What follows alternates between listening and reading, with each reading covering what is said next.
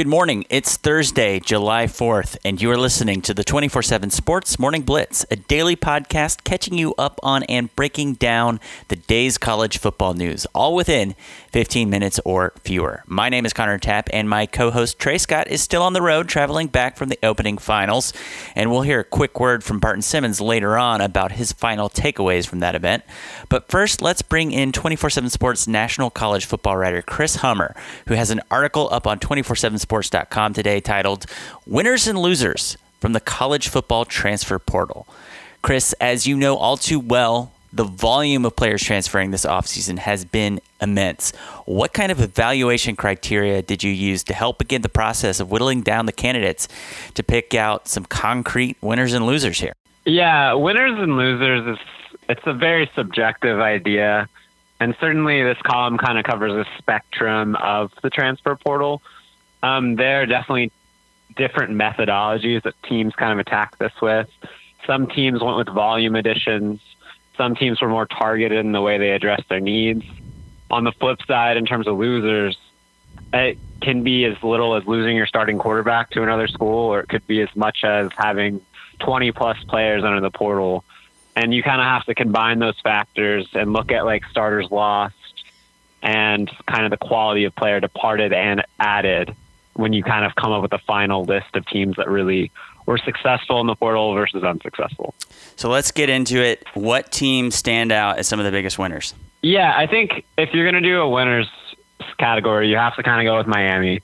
Miami hit on both ends of that spectrum. On one side of things, they added immediate starting help at some positions of need, uh, wide receiver, offensive line, safety, all come to mind. Miami had a really small recruiting class due to their late coaching change with Mark Richt. And uh, Manny Diaz kind of helped fill in the gaps with the transfer portal like that. They added a possible starting quarterback in Tate Martell. And then you also saw Miami add some like long term potential uh, uh, gains with a guy like Jaelan Phillips, the number one overall recruit in the 2017 class, who's likely going to sit this year. But he's a guy that you can kind of count on later to make a big addition. Uh, USC is another school that really stands out. It looked really, really bad for the Trojans for a little while, but not only did they end up bringing a lot of their uh, people in the portal back, they also added a guy like Bru McCoy back to the fold. They added Chris Steele, another top 50 recruit, back to the fold. And Steele's going to start right away. They got Drew Richmond from Tennessee, who's going to plug in right away at left or right tackle.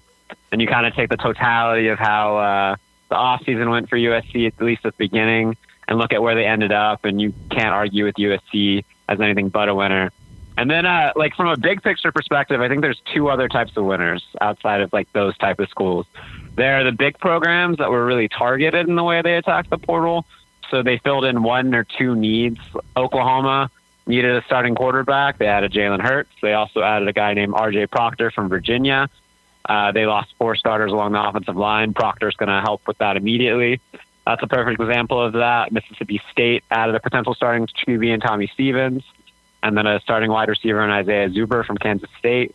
They did a really good job in the portal.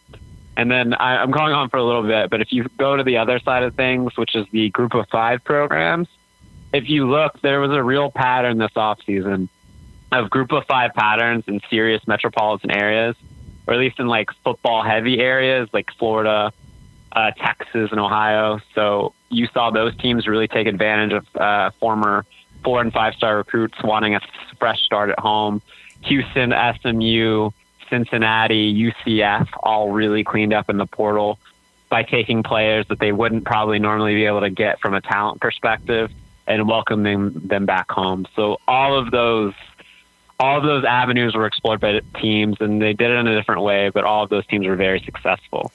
When one team wins in the transfer portal, it means that that victory comes at the expense of another team. So, Chris, tell us about some of the teams that lost in the transfer portal this offseason. Yeah, losing losing's a bit tougher of a spectrum to parse, mostly because in a lot of cases when a kid transfers, it's for either one or two reasons. It's either they've been kicked off the team or disciplinary reasons, or they're unhappy with their playing time. And usually, when a kid's unhappy with their playing time, they're not factoring into the depth chart too heavily. Um, a lot of the losers I included, uh, Penn State's a good example of that. lost a ton of players. Penn State, I believe, lost 22 players to the portal. Wow. That's an insanely high number. Uh, that is an entire recruiting class off the board, and Yeah. that's not even including players who kind of opted to return to Penn State. So that number was even higher at one point. But Penn State also lost its starting quarterback and the re- potential starting quarterback in Tommy Stevens, and the rest of their departures probably weren't going to start. But that's like it's quality depth that you're going to miss when you have 22 players leave. It's just that's impossible to replace in one cycle. And a school like Penn State's probably going to feel that in the middle of the season when injuries happen. Virginia Tech's another example. Virginia Tech lost their likely starting quarterback in Josh Jackson. That's a blow. And then they also had 18 other players in the portal that uh, decided to leave, and that includes a couple of receivers who are likely to start and a potential starting line or probably a star defensive end that would have really kind of helped to bolster the rotation, especially for a team coming off a really bad season. And then there's one other really big type of loser, and it's the teams that got poached. And that's from the group of five programs mostly, where you're kind of seeing like their best player and maybe their starting quarterback, like attacked by a uh, upper level team, your uh, contenders, and then they kind of have to do without. Ball State lost a three year starting quarterback and Riley Neal to Vanderbilt. Uh, Bowling Green's starting quarterback Jarret Doege transferred to West Virginia. Buffalo lost its probably two best pass catchers. Uh, KJ Osborn's at Miami. Tyler Mabry's at Maryland. You can kind of go on and on, but like Western Michigan, for example, lost Jalen Jayden Reed, who was a freshman All American at wide receiver, and he's going to play at Michigan State next. He's going to be at Michigan State next year. He's going to sit a year, but in the past, maybe Western Michigan gets to hold on to Jayden. Instead, he's probably going to be playing for another in-state program at a higher level in a year and a half, and it's just because he found another opportunity through the transfer portal. So those teams that kind of the uh, lower tier of the FBS are really kind of fighting an uphill battle to keep their star players in this era of the transfer portal. We're almost well. We're we we're past a year since the transfer portal was created. Uh, not quite a year since it became uh, such a big part of the public consciousness, and players started to take advantage of it last fall. Uh, where do you see things? Kind of standing. Uh, uh, we've last week we saw uh, some some rules get tweaked to kind of tighten things up a little bit from the NCAA's perspective and restrict player movement a little bit more than what it is now. Um, so, what what is the state of the transfer portal as you see it? Net good, net positive, headed in the right direction, or a lot of work yet to do? I think overall it's headed in the right direction. I, I am 100% in favor of kind of athletes' rights and athletes having more uh, say in what they get to do in the transfer portal by not having to ask a coach if you want to transfer and being able to just put your name in the portal is a huge plus. Uh, there are definitely some problems. Uh, head coaches would definitely tell you that trying to recruit your players on campus along with trying to recruit recruits is a headache. Uh, players can just go to compliance and put their name in the portal, and you see some rash decisions from some kids as a result of that. Uh, I think the transfer rule changes that we had last week were largely positive in the sense that having more defined rules to the process is a positive. But the NCAA is also going to have to take a hard look at transfer rules like they have the last couple of years. Uh, some of the issues that the NCAA raised were I were questionable, like many NCAA decisions that we've seen the last couple of years. And while I do think we're heading in the right direction in terms of athletes having more say over how their careers are going to go, we're still not quite to the point where it's entirely uh, fair to both the coach and the athlete. And I think one of the biggest things that's missing is the uniform nature of the transfer process. Uh, every most sports in the uh, most sports in college athletics have very distinctly different transfer rules than um, college football. Uh, some of the money making sports kind of are put on an island in the way their rules work. It's not consistent. Uh, I don't think you're going to find one clear answer, but the transfer portal is another step in the process of trying to get there. And uh, I think over the next 12 months, you're probably going to see a little less action in the transfer portal. I think kids kind of have a better understanding of what the portal means for them, and they've seen some of the risks. But at the same time, you're always going to see disgruntled players looking for another opportunity. And I guarantee, come week four of this season, there's going to be a couple other players unhappy with their play time that jump in the portal to avoid uh, kind of burning their red shirt. And uh, it's we're in a completely new era of college football with this, and uh, it's certainly interesting to follow. Great stuff, Chris. Chris is a national college football writer for 24 7 Sports. You can find him on Twitter at Chris underscore Hummer. Passion, drive, and patience. What brings home the winning trophy is also what keeps your ride or die alive. eBay Motors has everything you need to maintain your vehicle and level it up to peak performance from superchargers, roof racks, exhaust kits, LED headlights, and more. Whether you're into speed, power, or style, eBay Motors has got you covered. With over 122 million parts for your number one ride or die, you'll always find exactly what you're looking for. And with eBay Guaranteed Fit, your part is guaranteed to fit your ride every time or your money back. Because with eBay Motors, you're burning rubber, not cash. With all the parts you need at the prices you want, it's easy to turn your car into the MVP and bring home that win. Keep your ride or die alive at ebaymotors.com. Eligible items only, exclusions apply.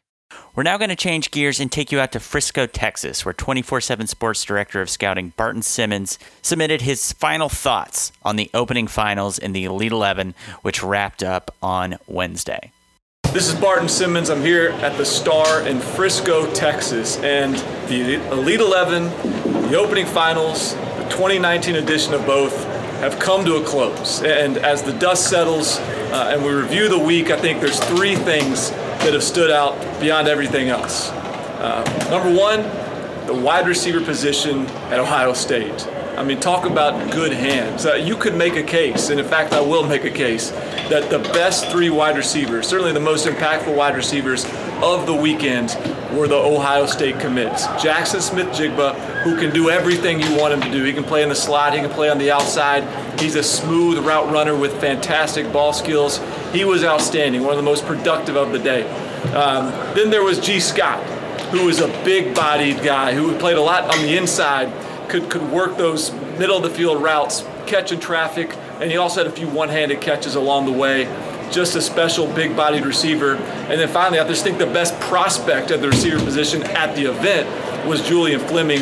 You just felt him on the field every time he was there, making plays. If he wasn't scoring touchdowns, he was attracting attention from the defense. He was phenomenal. Secondly, the linebacker group. Unbelievable group. Typically, we put together a dream team for the opening finals, we throw a nickel in there along with a couple corners and two safeties. We're going three linebackers this year just because they were that good. They were as good as safeties covering. Trenton Simpson, the Auburn linebacker commit, Cody Simon, the Ohio State linebacker commit, and how about 266 pound Noah Sewell? Unbelievable talent considering how big he is. He's a guy that should be best in pads. He was outstanding out here. And the guys they had to match up against is the final point. This is the best tight end class I think I've seen since I've been covering recruiting, and, and they showed it this week out at the opening. Arik Gilbert was awesome. Theo Johnson, a major mismatch problem. Uh, and then Michael Mayer as well was a really good player, the Notre Dame commit. But Darnell Washington, you throw him in there. They were all fantastic. So uh, tight ends and linebackers is a great matchup throughout this year, and it's going to be fun to see where these guys land. Thanks again to Barton Simmons for that report from Frisco, Texas. We send you into the 4th of July holiday on a somber note. Former Kentucky quarterback Jared Lorenzen died on Wednesday after a protracted battle with heart and kidney disease. Lorenzen burst onto the college football landscape in the year 2000, winning the Wildcats starting quarterback job from incumbent Dusty Bonner. Over the next four years, Lorenzen would go on to rewrite the UK record books, in many instances, scratching out the name of number one overall NFL draft pick Tim Couch to replace it with his own. Despite the struggles with weight that plagued him until his final days, and despite having to play under three different head coaches and a cloud of NCAA sanctions, Lorenzen endured, guiding the Wildcats in 2002 to just their second seven win season since 1984. Whether you knew him as the Pillsbury throw boy or the hefty lefty, whether you knew him as a Super Bowl winner, whether you knew him as son or dad, you'd be hard pressed to find an SEC football player with a career record of 14 and 27 who made a more indelible impression on our collective memory. Jared Lorenzen was 38. That's going to do it for today's episode of the 24 7 Sports Morning Blitz. If you enjoyed what you heard, make sure to leave us a five star rating on Apple Podcasts and tell a friend to check us out. For Chris Hummer and Barton Simmons, I'm Connor Tapp, and we'll see you bright and early on either Friday or Monday, depending on whether any college football news actually happens on the 4th of July, for the next edition of the 24 7 Sports Morning Blitz.